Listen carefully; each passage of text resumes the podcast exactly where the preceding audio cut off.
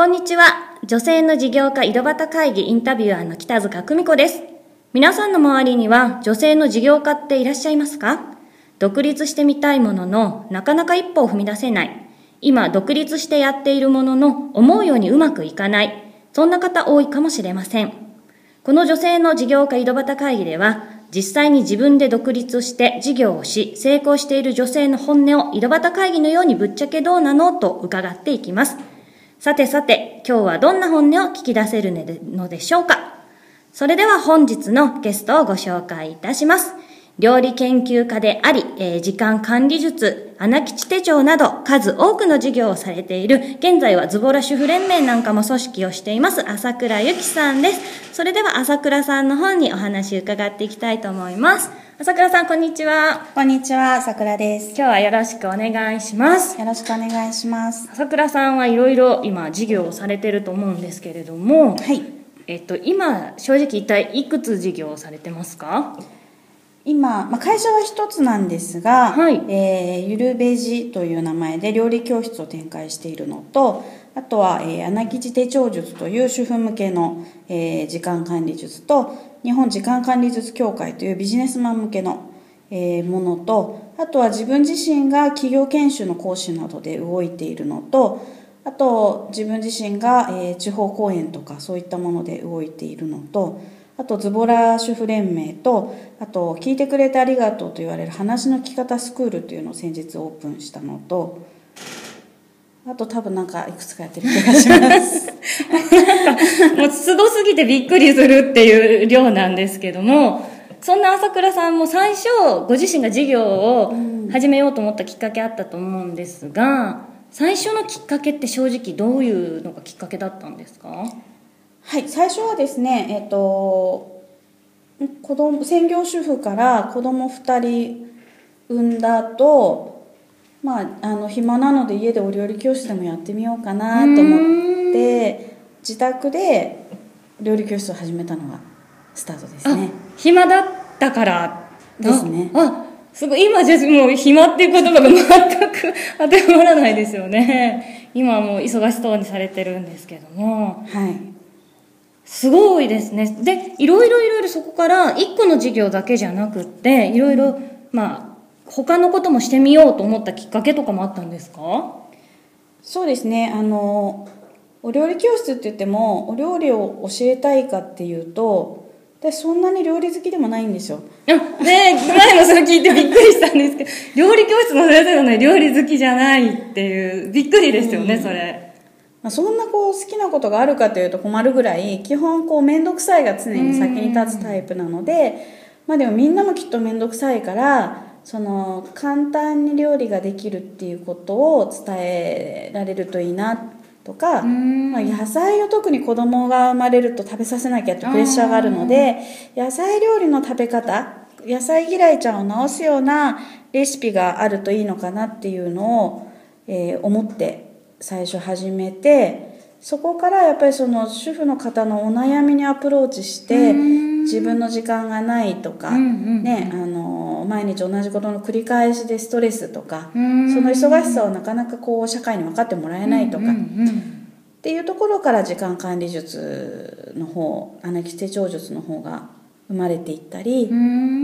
で子供が育ってきて自分の事業も私も一生懸命になってくると、やっぱり周りの事業家さんたちで時間管理のところでつまずいてなかなか夢が叶えられないっていう方が出てくるので、まあ、じゃあその主婦向けから少し変えて事業家向けにしたりとかそんな感じで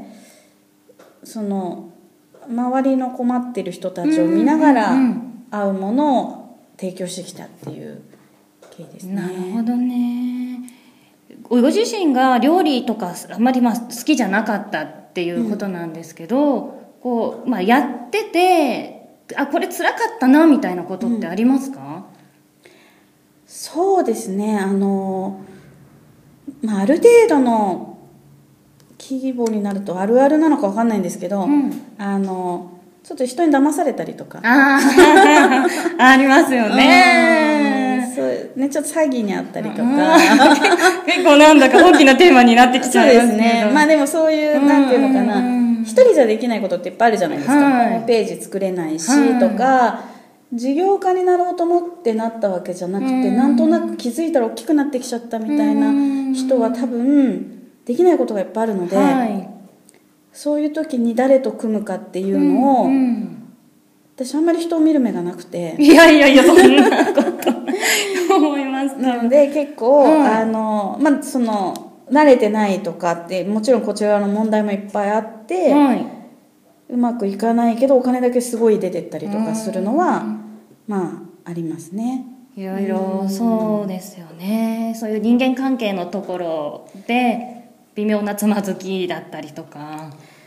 まあそうですね。人間関係は割とへこたれないんですけど、うん。そうですね。まあだ騙されてしまったりそうですね。大大損したりりすると、うん。ね、会社潰れちゃったら関わってる人にも迷惑なのでね。責任があるのでそこは辛いところですね、なるほど、はい。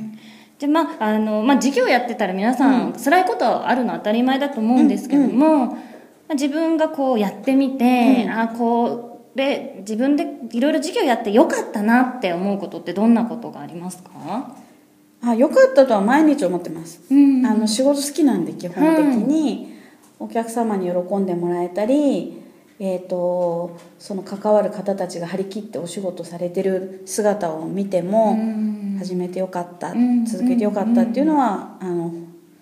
仕事してる9割ぐらいの時間はすごいハッピーですね。あいいですね。いや本当にでもね事業家やっていくっていうことはやっぱりあ楽しいなとか嬉しいなとかそういう良かったことの積み重ねかなと思うんですけども朝倉さんってなんか特に私いつもうん拝見させていただいてあ楽しそうにしてるなっていうのがすごく伝わりますね、あ9割やっぱり良かったって思ってるんだって今改めて思いました。楽しいです。ああいやいやすごいいいな羨ましいな私辛かった時ほとんど辛かったとかっていうのをちょっと一話のエピソードで話してたんでん。か逆にすごい羨ましいなと思いながら今聞いてましたね、まあ、逆にもしかしたらそういったところがこう事業を大きくする秘訣になってんじゃないかなと思うんですが、朝倉さんなりにこう今ね皆さんに羨ましがられるような成功をされてると思うんですけども、うまくいった秘訣ってうんどんなとこかなってありますか？そうですね。まあそのやっぱりどんなことをしてても波があって、批判されることもあればへこむこともあると思うんですけど、えー、と長く続けてるとそれは全部糧になっていくわけですよね、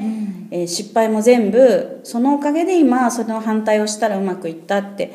なると思うんですけど、えー途中でやめちゃうっていうのが一番もったいないと思っているので、うまくいった秘訣というよりはもう13年間ずっとやってるので同じことをね、まあ13年やれば分かってくるみたいな、とにかくなんていうのかな。続けないやめちゃう。とか、事業変えちゃう。ってうんいうのはすごいもったいないなと思いますね、うん。ずっと長く一生懸命やり続けるっていうことが改善しながら、批判も全部糧にして続けていけばそのうちこう法則が見えてくるというか、ううん。ん10年続ければやっぱり分かることっていっぱいあるので、うん。そこを迎えずにどんどん仕事変えちゃう方とかもやっぱり周りに多くて、うん。特に女性のスモールビジネスの場合はうん。すごく多いじゃないですか、はい。あ違うのの先生になってるみたいな。あれ前 何々インストラクターだったよねみたいなね。ありますあります。うん。増やすのはいいんですけど、うん。前始めたのもやめずに、うん全部を持つんだったらいいと思うんですよね、うん。そしたらやっぱりエキスパートにほっといてもなるんじゃないかなと、うん。なるほど思います。ね継続は力ですね。そうですね。さすがなんか朝倉さんが言うと重い言葉ですね。継続は力なりということで。じゃあ最後にですね、まあ、このポッドキャスト聞いていただいてる方ってこれから事業してみたいなっていう方とか、そういうスモールビジネスでなんとかうまくやっていきたいなっていう方が多いかなと思うんですけども、そういった方に対してまあぶっちゃけ事業家ってどうなの？っていうところで、まあなんか最後一言いただきたいなと思うんですけど。そうですね。あのぶっちゃけっていうので言うとあの明らかに向いてる人と向いてない人はいると思うんですね、うんうんうんうんでえっ、とやっぱりこう長くやってる中で事業家だった方が辞めて就職して今企業で働いてて、本当に良かったねって、うんあの頃よりずっといい顔してるよねって人もいっぱいしてるんですよ、うんうんう